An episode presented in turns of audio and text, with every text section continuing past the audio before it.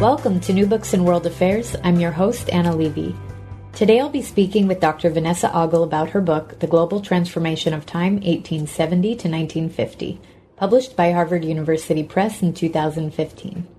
Dr. Ogle is the Julian Martin Franklin Assistant Professor in History at the University of Pennsylvania, where she teaches modern European history.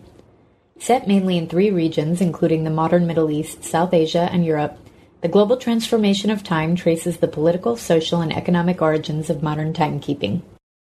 Hi, Vanessa. Thanks so much for joining us today on New Books in World Affairs. It's really nice to, to be able to speak to you today. Hi, Anna. I'm going to jump right in. I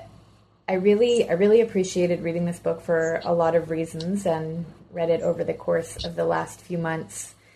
And, uh, you know, as, as, we talked a little bit about before, I kind of came back to the notes for the book right as Brexit was happening. And I, I had this suddenly very different way of understanding what, what was going on in terms of various sort of historical infrastructures that are maybe being undone on top of, you know, some of the other more visible elements of, of that whole debate. So, where I want to start is, you know, in reading the book, I I'm not sure what I was expecting, but very quickly I realized that it's a book about the globalization of time and globalization being something pretty specific over the course of a century. Can you tell me a little bit about yourself and, and what brought you to write a book on on the globalization of time um, in in the context of 19th century globalization leading up to the 20th century?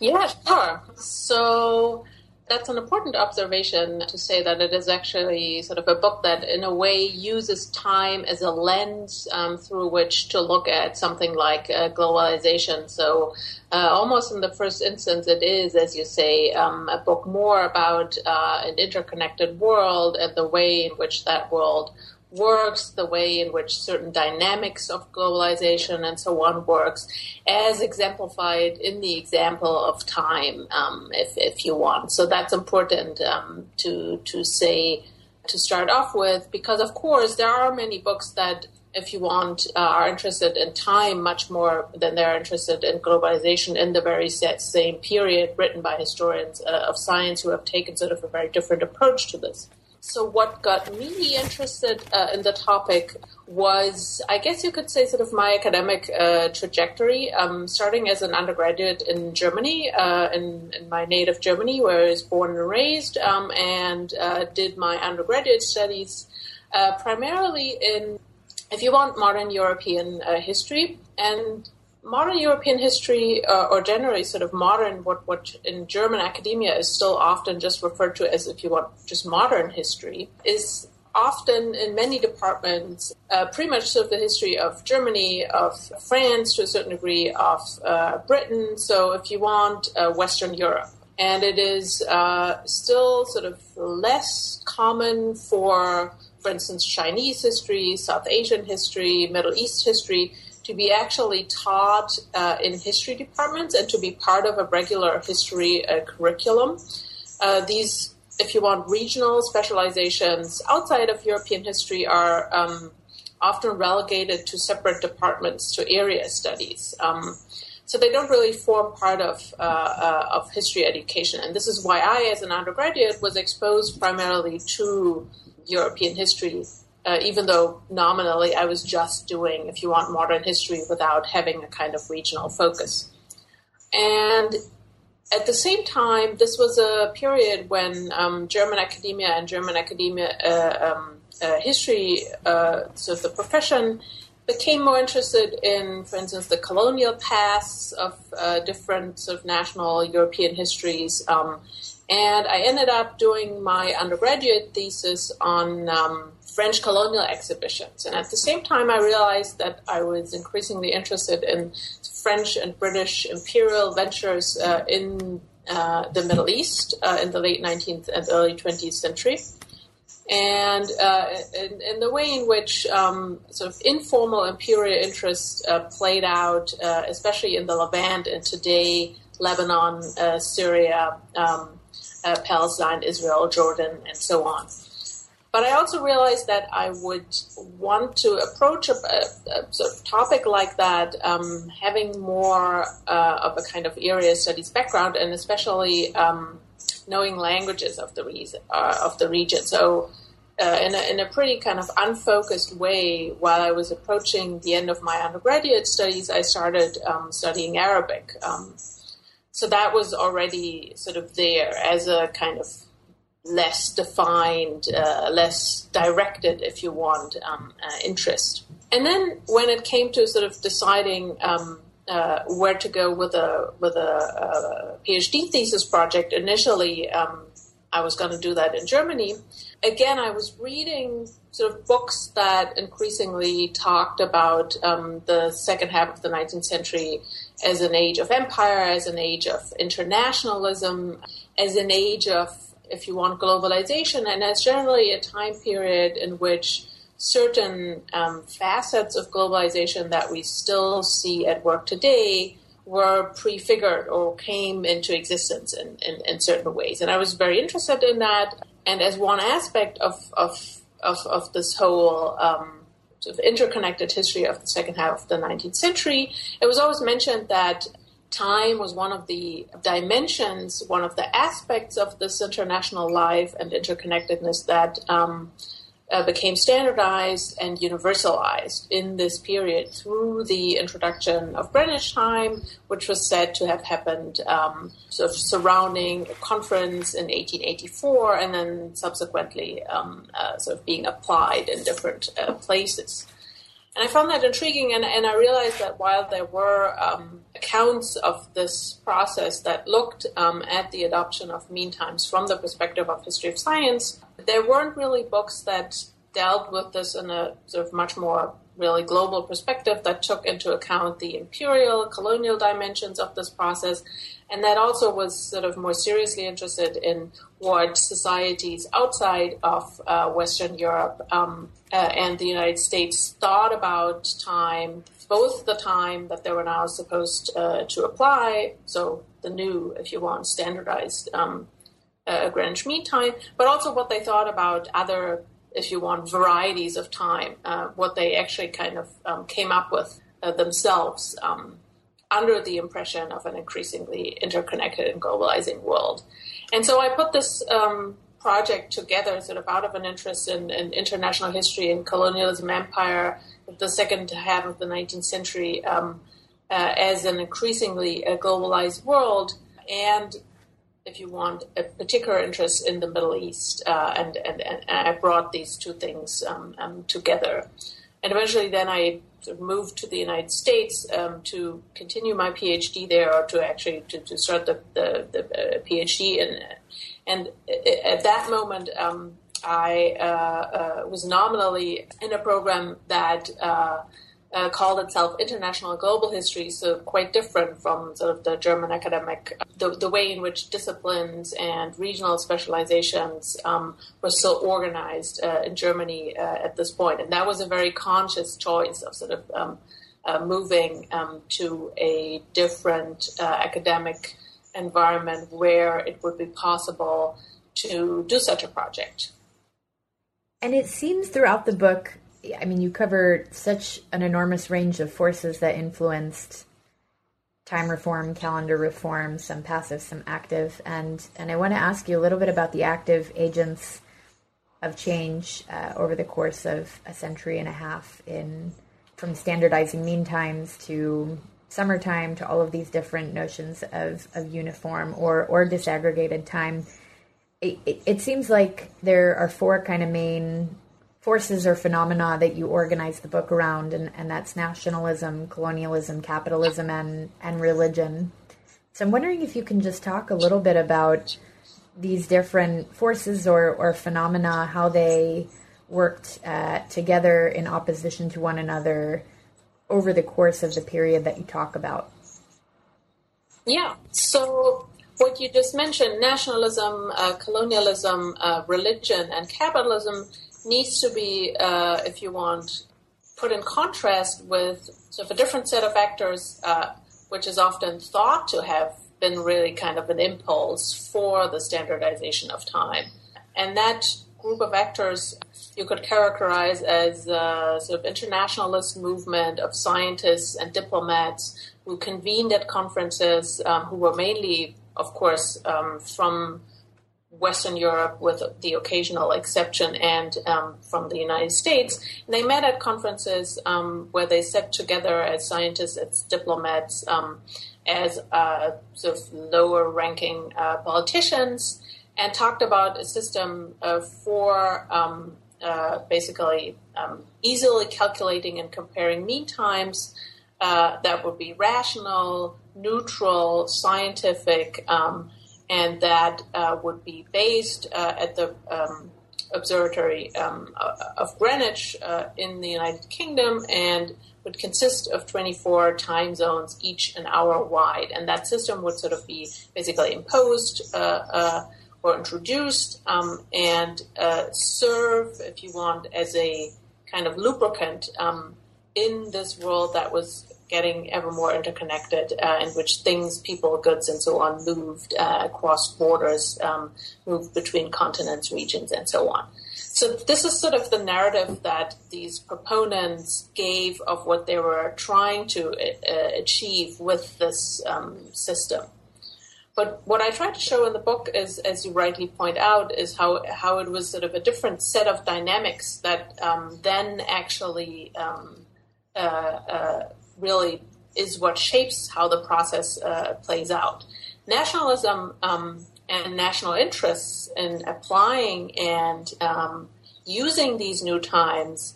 was uh, very much of, of, the forefront. So after these conferences convened and after the scientists had basically finished discussing what they were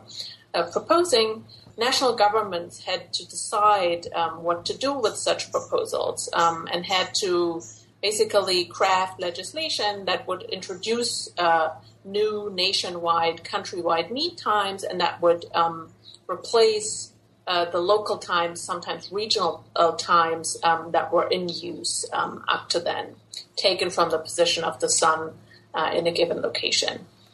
And so when the French or the Germans uh, and even the British um, contemplated what to do with um, uh, such, you know, calls for a universalist um, system of timekeeping, national interests and often geopolitical considerations stood um, front and center. So the Germans, for instance, um, introduced what was officially the universal, neutral, uh, rational system of Greenwich Mean Time, not as GMT or as universal time or something, but rather um, they called it uh, Central European Time, uh, or in German Mitteleuropäische Zeit, um, which was a concept, Central Europe, Mitteleuropa was a concept um,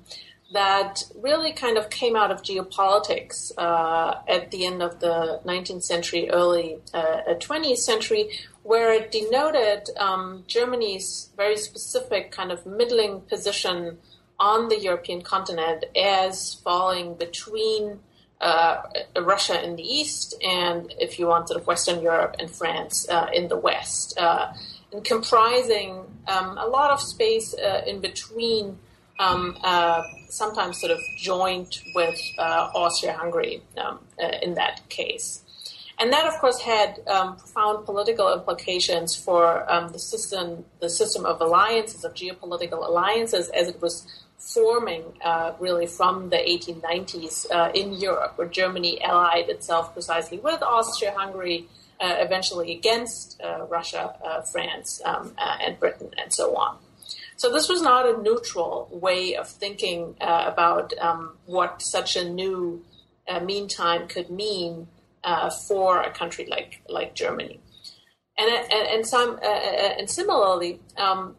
but sort of coming, if you want, from from from from different considerations, the French uh, for a very long time, um, as is well known, rejected um, the adoption of the new system of, of mean times and of, of, of Greenwich time because uh, uh,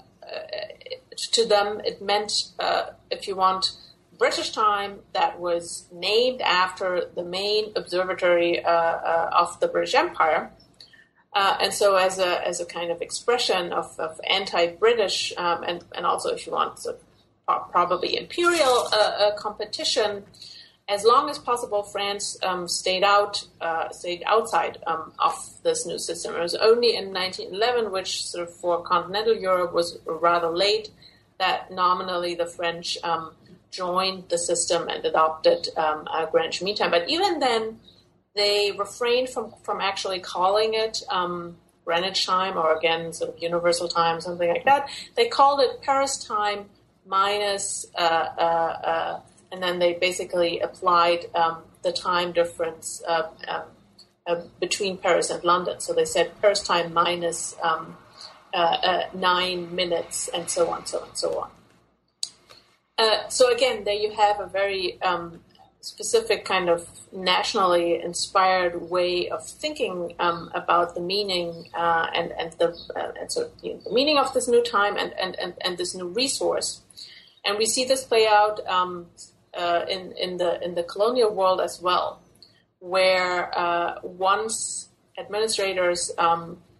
beginning in the 20th century set out to adopt um, mean times for different colonies in sub-Saharan Africa,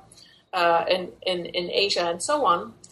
Uh, where they very much thought in sort of regional uh, terms and where uh, they adopted mean times that were completely, um, if you want, out of sync with the supposedly universal, universal uh, system. So often colonies would get mean times that differed from Greenwich not by even hours as it had been stipulated, but for instance by half hours, by quarter hours, by um, 20 minute uh, differences, and so on.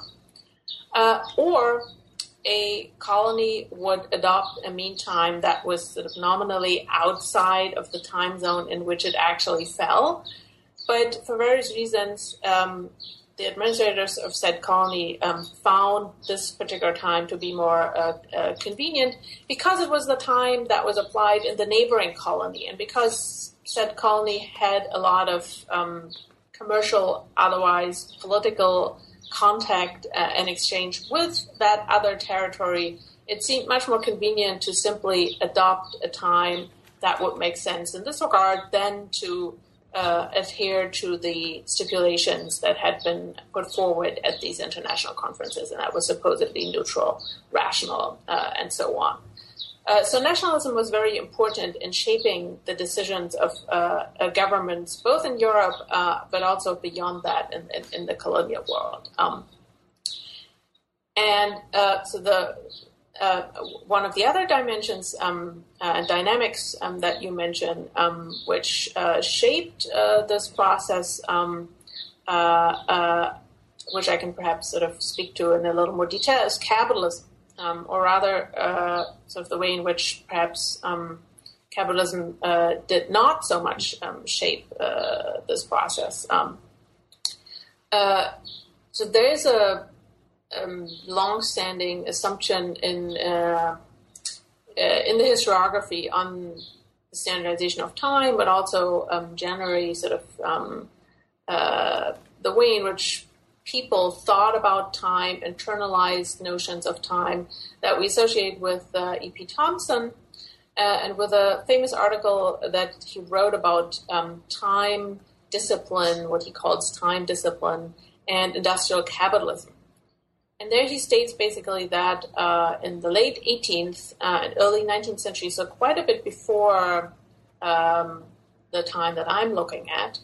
the late 18th, early 19th century, uh, it was through the experience of factory work and the discipline uh, and regularity that came with factory work, with increasing factory work, that a growing number of people sort of internalized the discipline and um, sort of regularity of certain time regimes that we associate with um, a certain kind of capitalist um, modernity.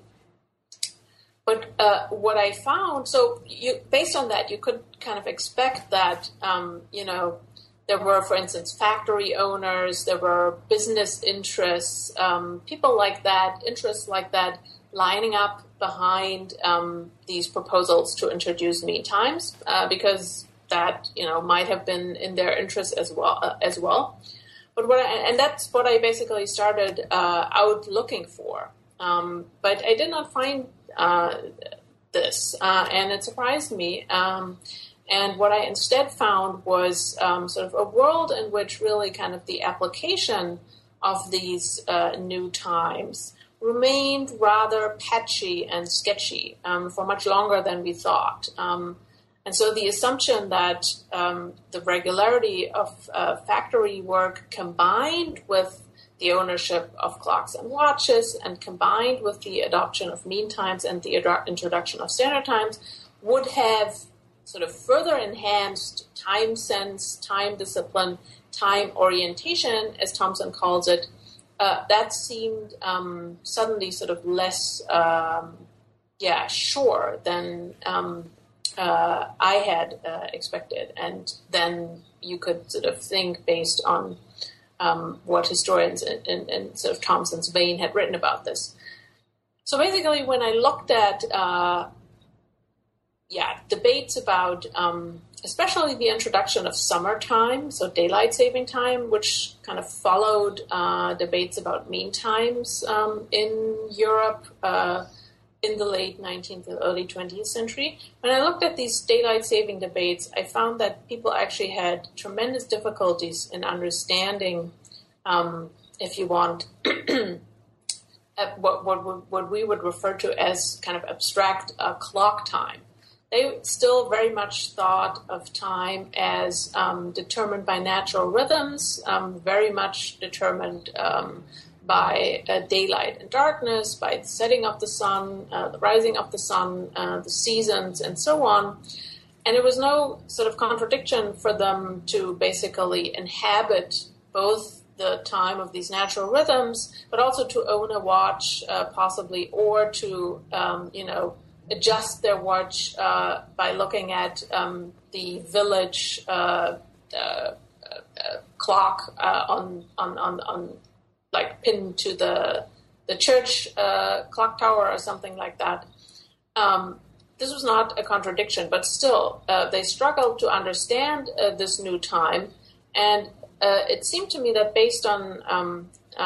these findings and based on these difficulties, that sort of the notion that um, time discipline and a time sense and time orientation had become very widespread with factory work uh, alone uh, was difficult to uphold um, uh, based on what I um, uh, was reading. And this also seemed to explain why sort of capitalism, in the sense that um, Thompson uh, and others um,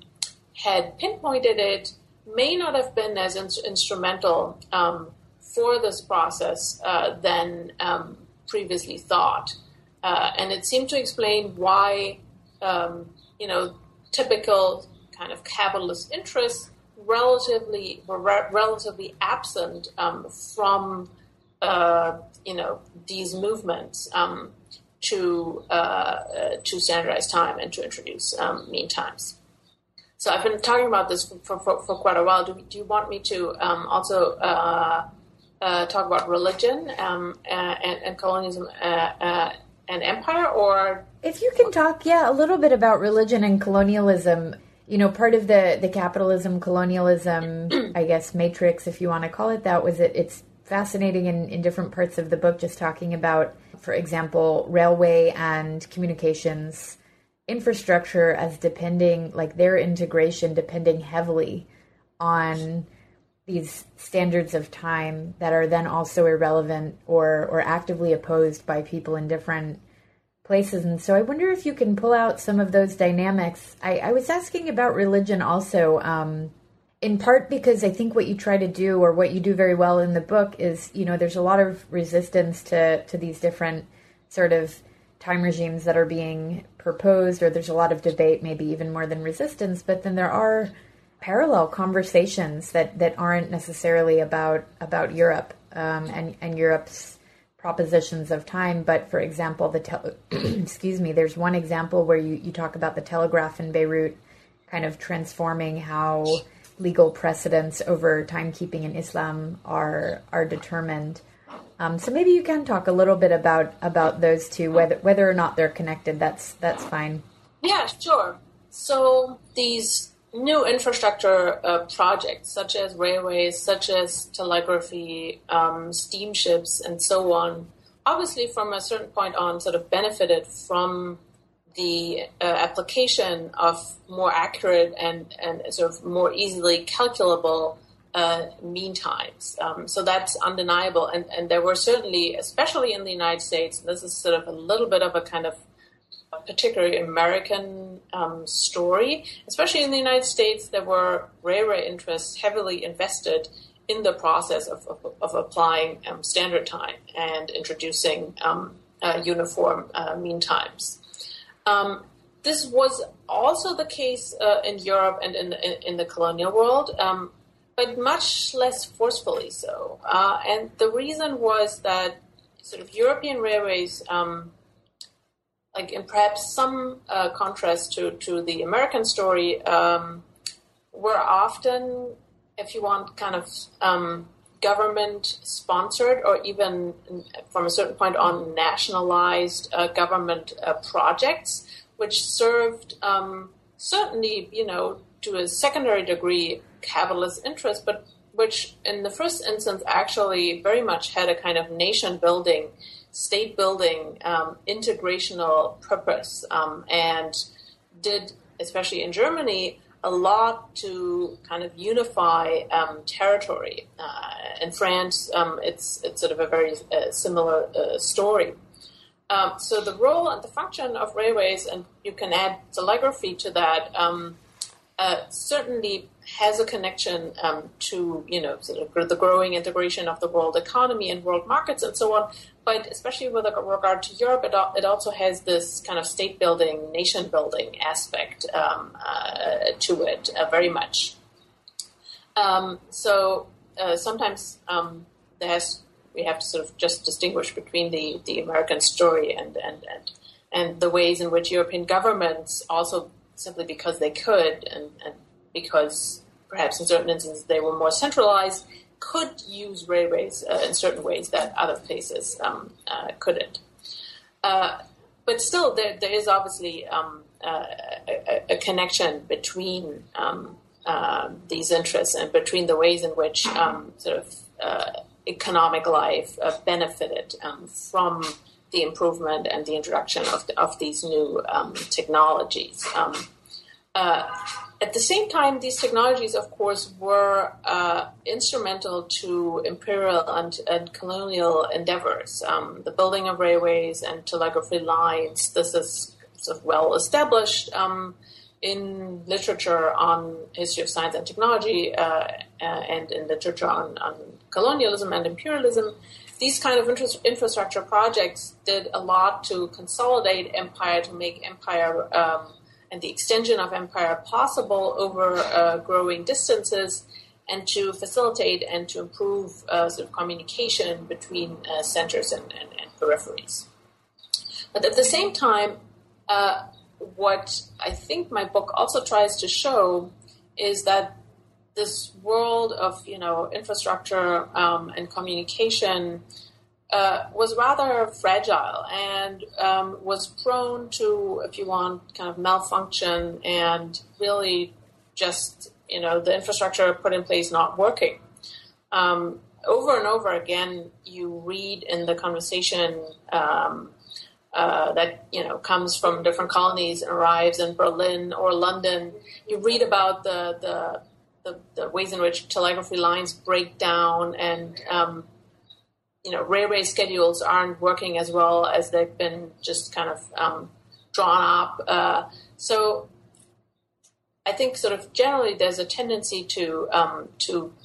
rightly uh, see these infrastructure projects as very powerful and very important to colonial rule, but there was also ways in which um, they didn't work as well um, as they were intended to, uh, and it took a long time to perfect them and to really sort of get these systems uh, to work um, more efficiently. And that was very much the same um, with regard to, to time and the application to um, the application of, of new uh, mean times. Um, the, the, the process of applying and actually, you know, sort of forcefully using new times um, took much longer and really uh, came to bear on, on societies around the world much later um, than you could expect. But, and this gets me to, um, if you want, resistance uh, or parallel conversations about time that were um, taking place, which you referred to. Uh, but this didn't mean that uh, societies around the world wouldn't have um, taken sort of a keen interest in time um, in these very same decades. Um, and it shows you something about the kind of symbolic, uh, cultural, and social meanings and qualities of time that go far beyond um, both the sort of instrumentalist, capitalist need um, uh, for integration and also the sort of nationalist um,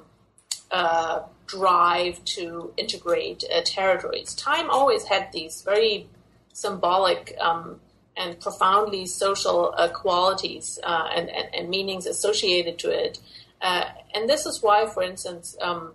in British India, even though, you know, um, practically the application of new mean times and the introduction of new times may have remained rather sort of patchy, uh, Indian nationalists very strongly objected to um,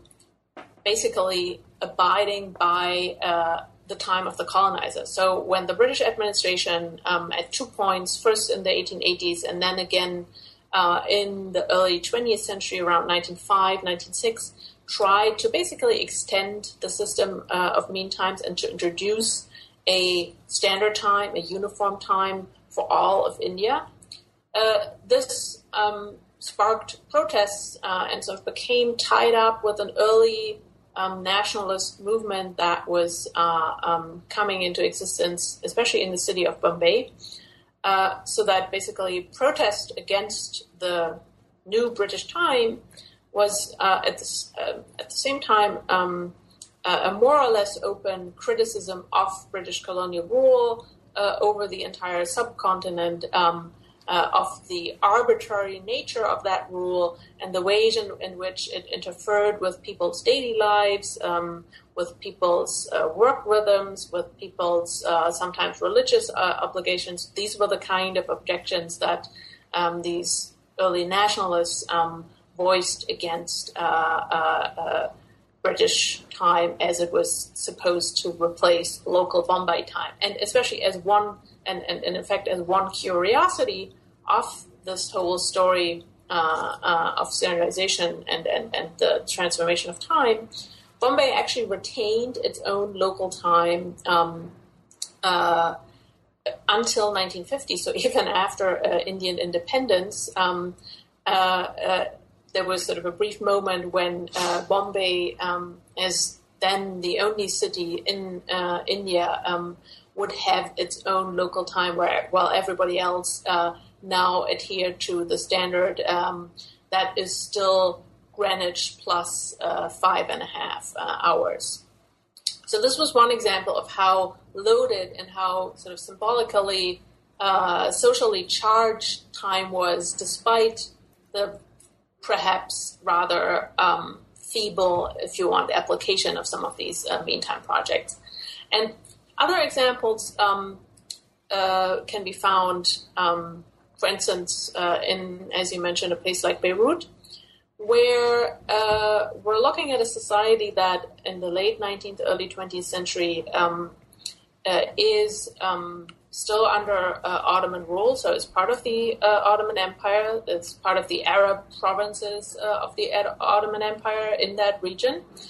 But the Ottoman Empire and the Arab provinces at this point are sort of um, facing a growing challenge from European imperial interests informally. So you have missionaries, you have uh, consuls, you have uh, obviously merchants, economic interests that sort of increasingly penetrate and um,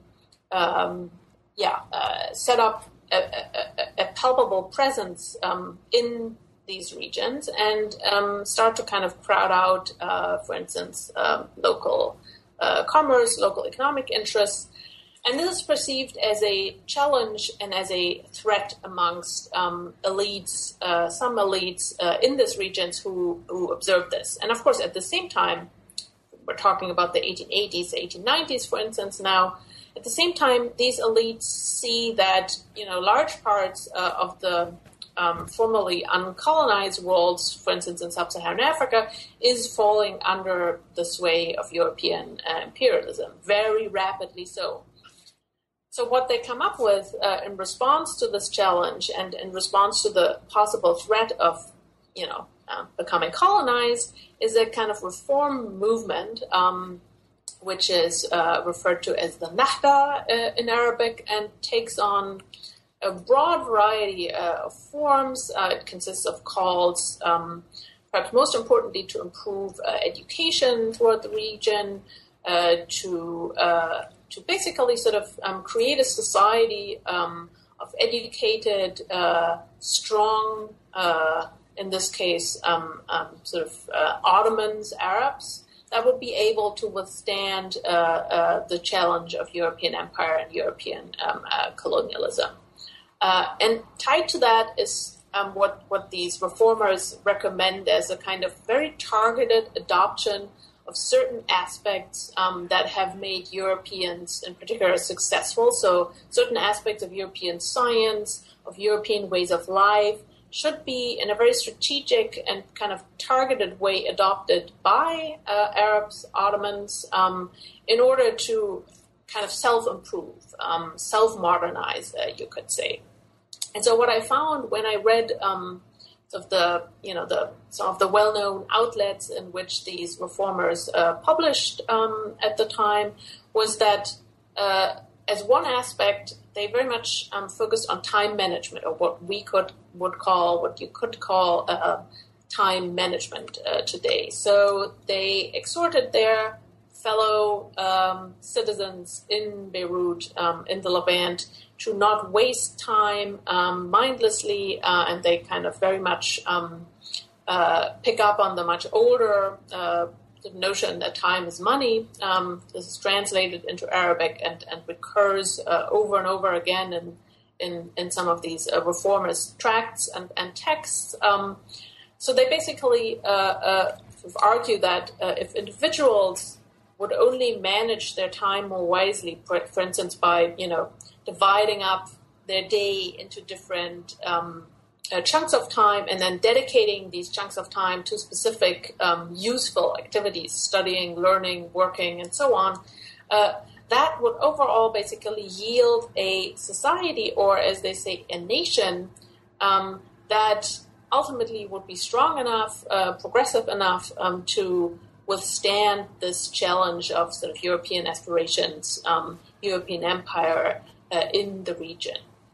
So this is a, a, a, call to adopt certain European ways of lives, uh, life and, and, practices. But such calls, and that was among the kind of more interesting um, uh, things that I found, were always mixed um, with ways to try and reconcile uh, these European notions and sort of what was perceived as the typical European management of time to to mix that and reconcile that with um, what you could call sort of more local indigenous uh, notions um, and and concepts of time.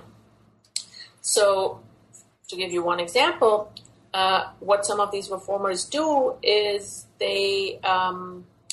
they merge sort of this idea of time management with um, a much older concept of time as fate, which actually um, goes back as far as um, even sort of pre Islamic uh, uh, uh, uh, poetry and is later uh, with the um, arrival of Islam in the region um, incorporated into Islam. And it basically consists of the idea that um, uh, time, sort of in this sense of fate, means um, a lifespan in which certain things happen to you, occur to you. Uh, and sort of in the eyes of these reformist thinkers uh, in the late 19th and early 20th century, you can very actively manage uh, not just you know time in the, in the kind of European sense, but your fate. Uh, so dahar, the, um, the, the term that is used in Arabic to describe this, um, uh, dahar can be can be steered, can be actively managed, uh, uh, and sort of to to manage your time or fate wisely. At the same time, means to manage your life uh, wisely. and we can imagine that um, through the use of such key terms such as dahar, um, which does not have a sort of 100% equivalent in, in, the European discourse about these things, through the use of such key terms, um, such debates would resonate with uh, local people in, in, in, kind of different ways than they would have otherwise if, if um, uh, such calls for improvement had consisted of a sort of one to one emulation um, of, of purely sort of European uh, concepts. And then the other uh, instance that you mentioned um, was, for me, one of the most uh, fascinating finds, really, uh, uh, that made it into the book. Um, and that, as you said, concerns um, telegraphy and religious time. And the question of whether it is in accordance with Islamic law to use the telegraph um, to uh, basically determine the end and beginning of the Islamic month and uh, the end and beginning of uh, Ramadan, uh, in particular Ramadan, because of course, as the uh, fasting month, it has sort of a special standing in the Islamic um, lunar uh, calendar overall. And it was one of these instances where I happened upon a book by uh, or this text, which became really um, the foundation for this chapter, uh, uh, by pure coincidence. Um, I was merely looking for um, basically a work that I had seen referenced somewhere um, that would give me an idea of sort of the extent of telegraphy networks in the region uh, in the late 19th, early 20th century. And I knew there was this book, but I couldn't find it anymore. And I was at that point um, based uh, at the American University of Beirut in, um, uh, and was using their library. And they have a very good uh, library catalog um,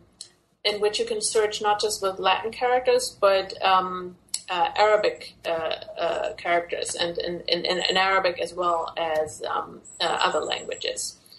Uh, but I had also noticed that some of the entries that I found when I searched in Arabic, I would not find in, in using Latin characters. So some sometimes there were translation or transliteration problems. Uh, so it was always kind of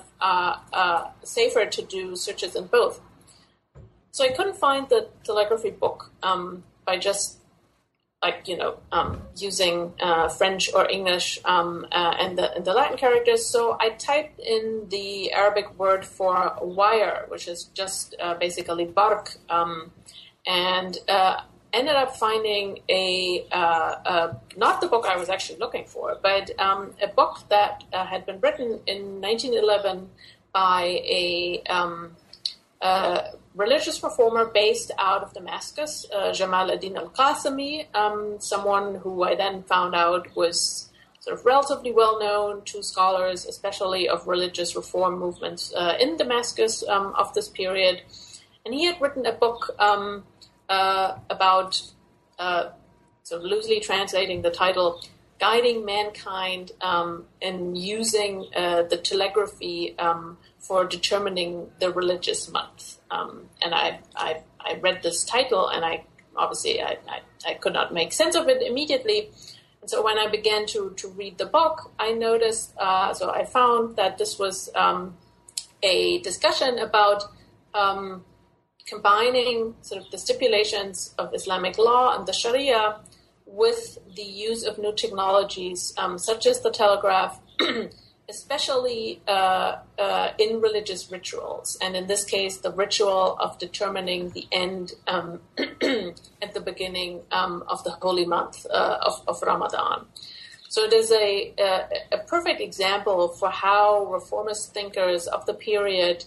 um, again, tried to reconcile sort of traditional notions um, uh, and, in this case, Islamic law with innovations um, and with, in this case, um, uh, technological innovations such, such, as the telegraph. And and uh, to, to, what was particularly uh, um,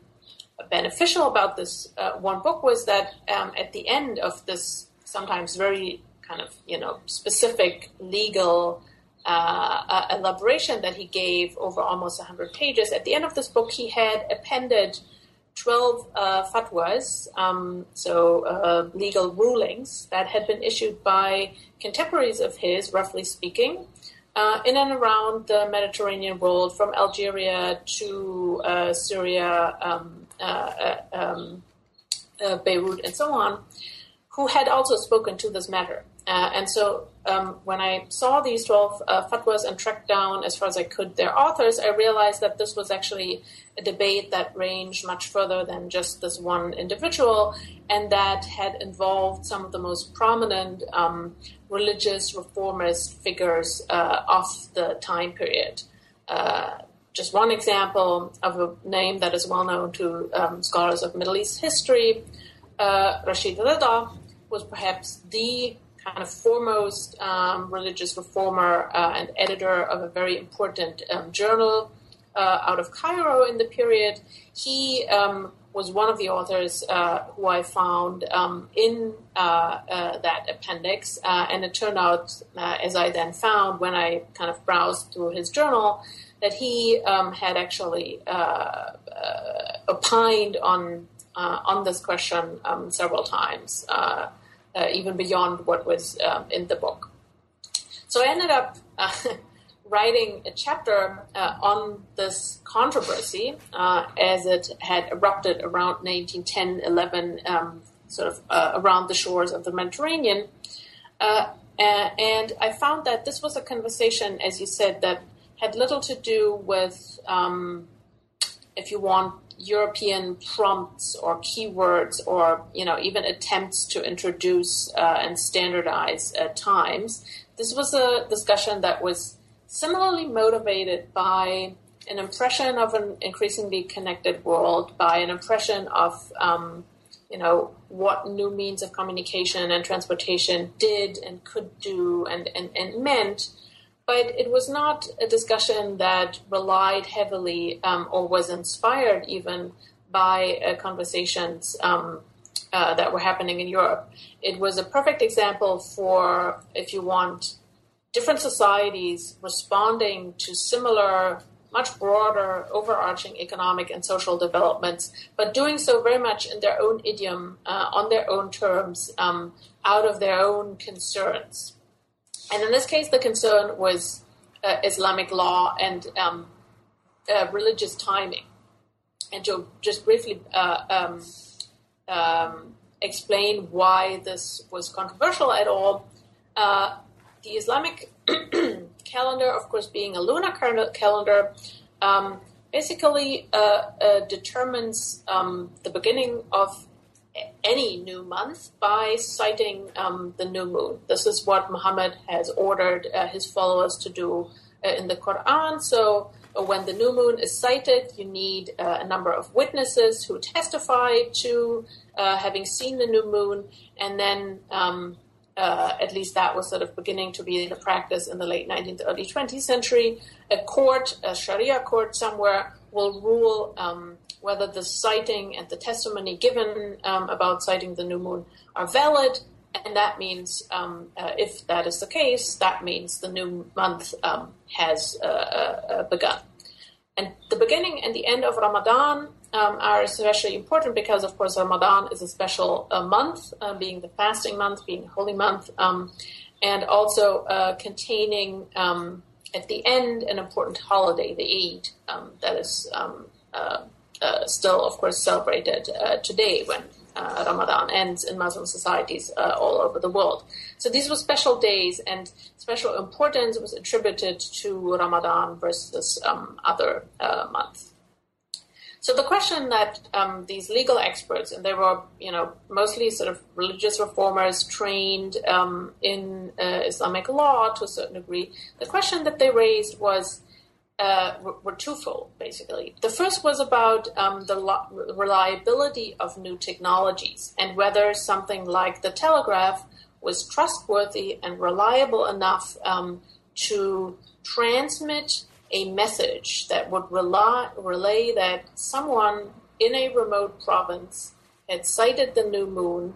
uh, and that uh, uh, uh, basically sort of maybe a local Sharia court um, had uh, validated that sighting. And so news of this event was now um, transmitted to the center somewhere, the administrative center um, in Cairo or, or wherever uh, it was,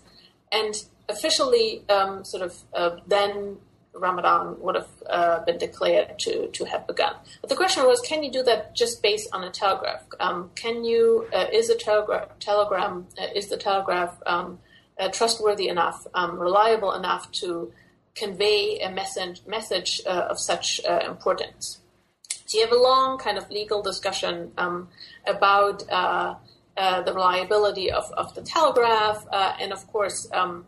uh, there's a simultaneous attempt to paint the telegraph not as a, if you want, European or Western uh, invention, but rather actually, in this case, as an Ottoman uh, uh, uh feature, as an instrument of the Ottoman state um, that was governed by Ottoman laws, um, laws that, for instance, laid down. Um, um specifications as to how someone wanting to send a telegram had to identify themselves, um, had to provide proof of identification of some sort before they were allowed to send a telegram, and so on. Uh, so, that, uh, so a whole kind of framework of rules and laws governing uh, telegraphy, which was um, uh, drawn up by the Ottoman state, and, and, which had nothing to do, if you want, um, with uh, uh, sort of the Western origins um, of this new technology. So this was one aspect of the debate, and then perhaps even the more interesting uh, uh, aspect of, of the telegraphy debate uh, pertained to um, what you could call sort of questions of um, distance and belonging, and how large, how far away uh, Muslims could be to still be part of um, a supposedly universal Muslim ummah uh, all Muslims basically living, you know, anywhere in the world. And these were questions that, even though they were not prompted or inspired by um, simultaneous uh, European discussions, they were very similar to uh, discussions that Europeans were having about standard time um, in these very same decades. What the legal experts, uh, the problem that legal experts were, were rising basically was how far apart can Muslims live to still observe one and the same moon sighting? Of course, as it was well known to Muslim astronomers, uh, sighting the new moon um, was to, to, a certain degree determined by latitude and longitude. So theoretically, um, places further apart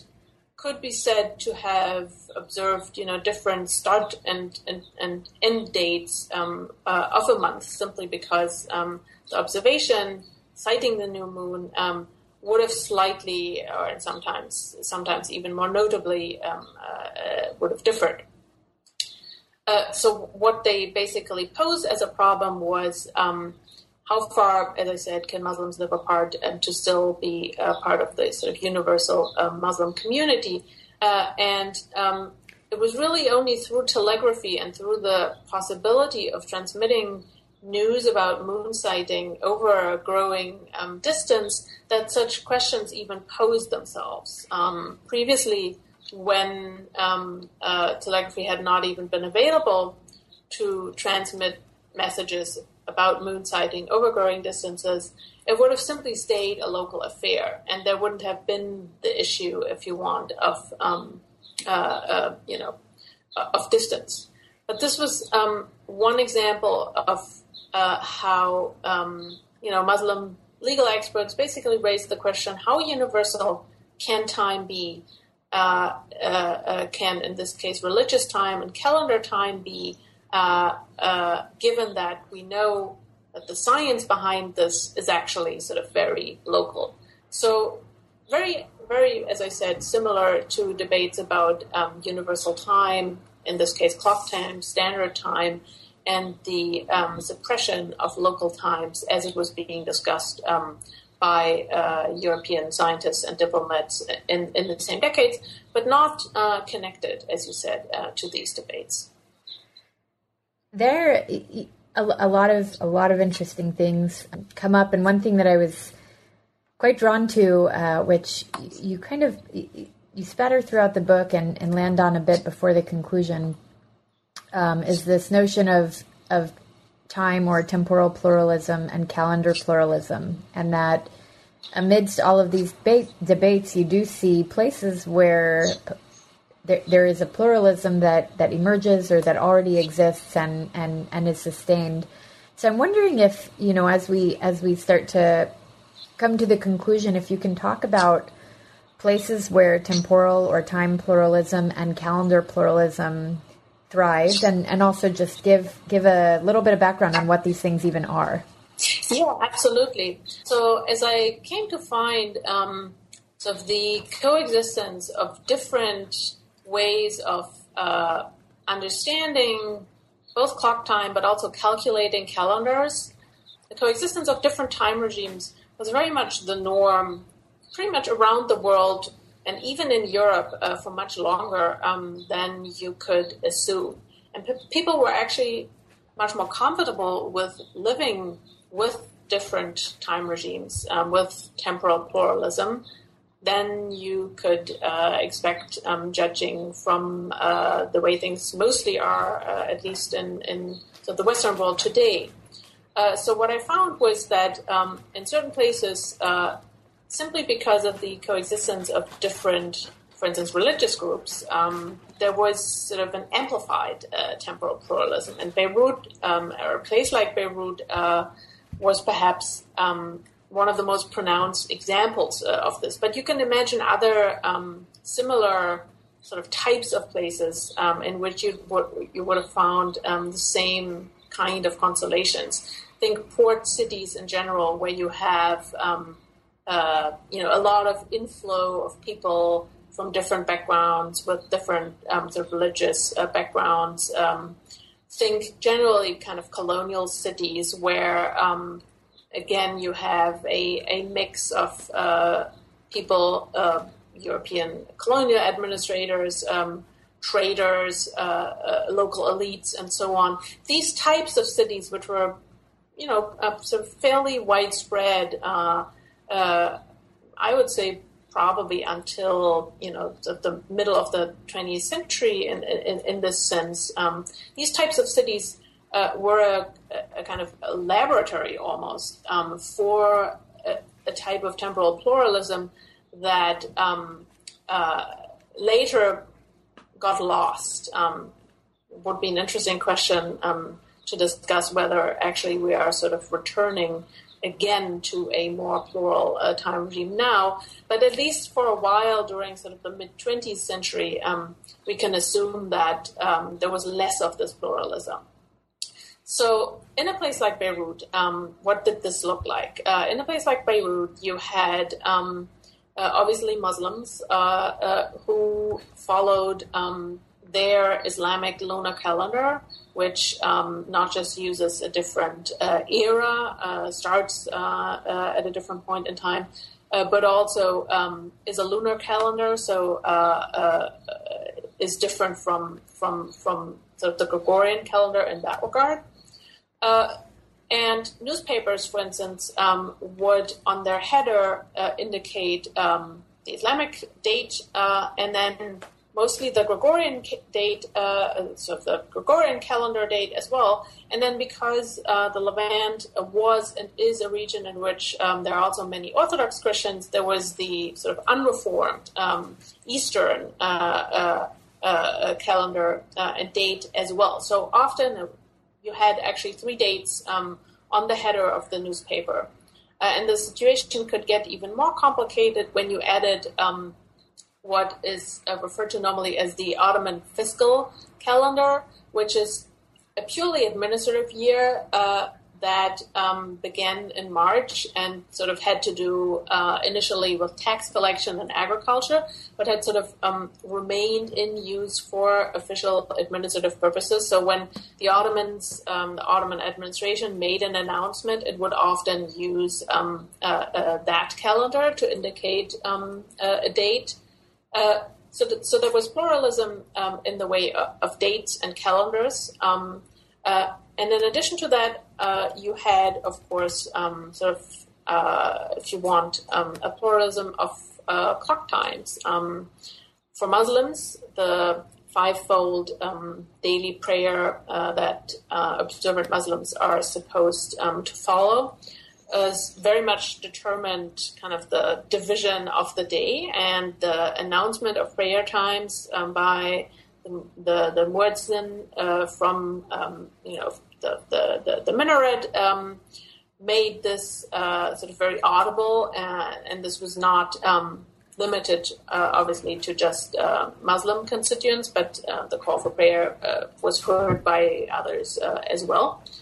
And then, because this was a region in which Christians lived, um, there were a growing number uh, of missionaries active in the region from different backgrounds who built churches. And the churches had uh, uh, clock towers and bells so that the announcement um, uh, uh, of, of, hours and this, the sounding of um, church bells uh, added another layer of time. And then to further complicate matters, uh, uh, there were differences in, in, in counting um, time. Um, there was what uh, newspapers um, and, and, people would refer to as um, Arab and uh, what they called Frankish, which basically meant European time. So Arab time um, uh, basically counted the hours of the day beginning from sunset uh, and divided the um, day into two halves of, uh, or divided, sorry, 24 hours into two halves of daylight um, and nighttime. Uh, and because the duration of these two blocks obviously differed with the seasons, the days being longer or shorter um, in summer and winter, uh, respectively, these were unequal hours. Um, and while sort of the sort of unequal nature of, of these hours had been smoothed out, um, at least to a certain degree, uh, at this point in the late 19th, uh, early 20th century, through various um, uh, uh, ways of, of, of, calculating and techniques. There was still the matter that the day actually began at sunset. So when you uh, when you found an indication um, in a newspaper stating Arab time, you had to have in mind that the day began um, at sunset. On the other hand, of course, um, uh, through the increased presence of Europeans uh, in the region, uh, the use of European time was becoming more widespread. Um, and for that purpose, uh, uh, newspapers, when they printed, um, you know, from steamboat schedules to anything really, they would uh, specify whether they were talking about Arabic time or um, European time in, in this case. Um, so here you have a situation where uh, just simply um, the the ways of denoting and calculating time, both clock times and calendars, are uh, uh, pretty um, you know um, variegated, uh, and that was probably an extreme. But as I said, you can imagine similar types of places that existed. Um, uh, really, up to the middle of the 20th century, um, where the situation would have been uh, uh, comparable. And in addition to that, and this is something um, I, I, want to kind of highlight in the book, um, uh, is in addition to that, um, you have a, a way in which people, even in Europe, not just in these special places like Beirut, even in Europe, live with sort of multiple uh, time uh, regimes or live with multiple notions uh, of time. And I touched a little bit uh, upon that when I talked about um, the difficulties of imagining something like daylight saving. So the idea that you just move, um, you know, uh, basically time back and forward uh, twice a year when you switch to daylight saving time and then and uh, off of it again um, in, in, the fall and so on. When I talked about the, the, difficulties of imagining something like that. Um, what I found in discussions about um, generally sort of the adoption of mean times um, and daylight saving time in particular was that, as I said, people were very comfortable inhabiting um, sort of different simply uh, conceptualizations of time. So time as something that is regular, uh, uh, uniform, determined by uh, the clock, but also time as something that still is quite irregular, determined by the seasons, um, by the sort of work that you know, um, by the especially sort of kind of agricultural uh, work that certain seasons uh, bring with them, even in an age when industrialization has um, uh, uh advanced pretty far, especially in a place like like like like uh, Britain. So people were comfortable inhabiting these different um, time regimes. What you, what you find is that um, they were much more consciously doing so, uh, and they were much more apt at moving between different calculations, for instance, of calendars, uh, uh, of converting uh, uh, the um, lunar calendar, uh, a lunar calendar date to a Gregorian date. They were much more comfortable sort of moving between these different systems in these particular places, such as Beirut, where temporal pluralism um, and the coexistence of different times was really so pronounced uh, and so enhanced Then in Europe. That's what I'm saying, basically. And with it, with a book like this, I mean, thank you so much again. It's it's a very fascinating read, and I'm glad that we got through. Um, I mean, there are there there are almost two or three kind of different stories of time that take shape throughout the book. So for anyone who reads it, I encourage you to read all the way until the end because there is sort of a pivot around the third or fourth chapter that takes place and and you know all comes back together at the end with with this question of was was all this integration really integration or was it fracture? Was it homogeneity or was it you know did it produce more unevenness than homogeneity is are, are some of the questions you sort of pose at the end what are you working on now, if I may ask? And you know, how how do you continue and build on this, or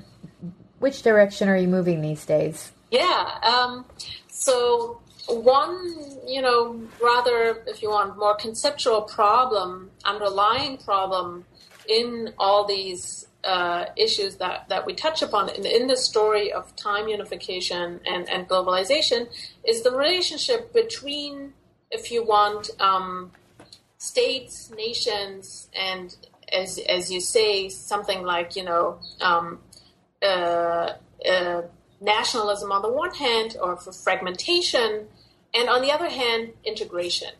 Uh, and flows that cross the borders of nation states and, and, and, and regions and so on, flows of people, goods, ideas, and so on. So the tension um, between homogenization and fragmentation, some like to call it the tension. If we speak, we're, we're speaking sort of in more concrete terms, uh, looking at the second half of the 19th century, the tension between state building and really sort of the rise of nationalism and stronger states in this period and the increase of flows, connections, um, what some people like to call globalization, interconnectedness, and so on.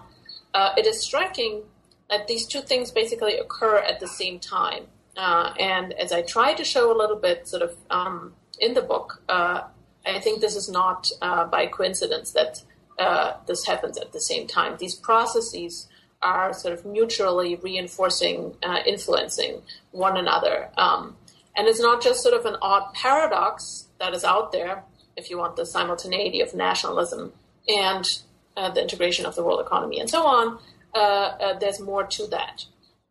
But it's also a very different, difficult uh, question, which to which there's sort of no, um, you know, answer that can be given kind of across time. So this changes when we look into the 20th century, the relationship between, you want, territory and flows, order uh, flows, um, uh, movements, and so on. Uh, and basically, um, what I'm doing in my new project is um, I'm looking at the same overarching problem, which continues to fascinate me, um, but in a completely different context, um, in a completely different setting, and also in a uh, quite different time period. So my new work, um, which is uh, tentatively called, um, which I call at the moment, uh, Archipelago Capitalism, um, is a book project that deals with uh, the emergence of tax havens, of offshore money markets, um, and special economic zones, free trade zones, um, uh, uh, sometimes called export processing zones, roughly from the 1920s um, to the 1980s. And um, uh, the idea is that this period from the 20s to the 1980s is normally a time um, in which the state, and the nation state in particular, uh, are, are, thought to have been really important, and that's undeniable. Um, uh, it is the time period when sort of empires gradually uh, decline and uh, ultimately come to an end, are, are increasingly replaced by nation states. It's also a time when something like the New Deal um, uh, and World War II and certain reforms kind of following World War II um, create uh, a welfare state in Europe and the United States uh, to a certain degree, uh, which you know um, puts government and again sort of the state in a very important uh, uh, uh, position. It's also, of course, the period in which um, development, ultimately in the third world, in the developing world, um, and modernization project projects also try to kind of make national societies um, uh, create nation states out of uh, the ruins of empire. And while this is all happening, uh, and this is what, what struck me when I kind of became aware of this, you have a simultaneous emergence of a very different kind of legal um, and, and, in this case, um, economic and, and, and, political order, which consists of these sort of smaller territories that are often um, at the periphery uh, of bigger more powerful uh, nation states, um, which take on certain functions um, and in which certain laws um, that govern nation states, bigger territories otherwise, are either suspended or simply um, sort of don't apply. So we see in the interwar period the emergence of tax havens such as Liechtenstein, uh, Luxembourg, um, the Channel Islands, um, and certain parts uh, of Switzerland, um, kind of for the European uh, continent. And then with uh, the um, end of the British Empire after 1945, so the um, proliferation of that very same uh, order continues. Um, uh, in places such as the Caribbean with the Bahamas, the Cayman Islands, uh, Bermuda, British Virgin Islands, so on. So all the well-known uh, tax havens that are still in existence today. And I'm basically interested in the relationship of, um, you know, these very big questions such as capitalism, the state. Uh, uh, what does it mean that just at the moment when states become more important, strong, really kind of dominant as an organizing principle, you have this other legal, economic, uh, political um, system that sort of emerges on the margins, and how do how do these things uh, go together? Um, and it's probably a very uh, rather sort of abstract way of combining uh, the two uh, projects, but uh, I do think of um, them as actually very related on this conceptual level. Yeah, and again, I mean the timing of, of, of that kind of project, which I'm guessing you you began before um, the big the big sort of reporting project on on tax havens and, and the global elite. It's it's very timely. It's super interesting the work that you're doing, and, and I look forward to reading that book. Sure. Um, so thank you again, Vanessa, for for talking with me today, and again to all the listeners. It's a good read, well worth well worth getting through to the end. So thank you. Well, thank you so much for taking the time. It was a pleasure, really.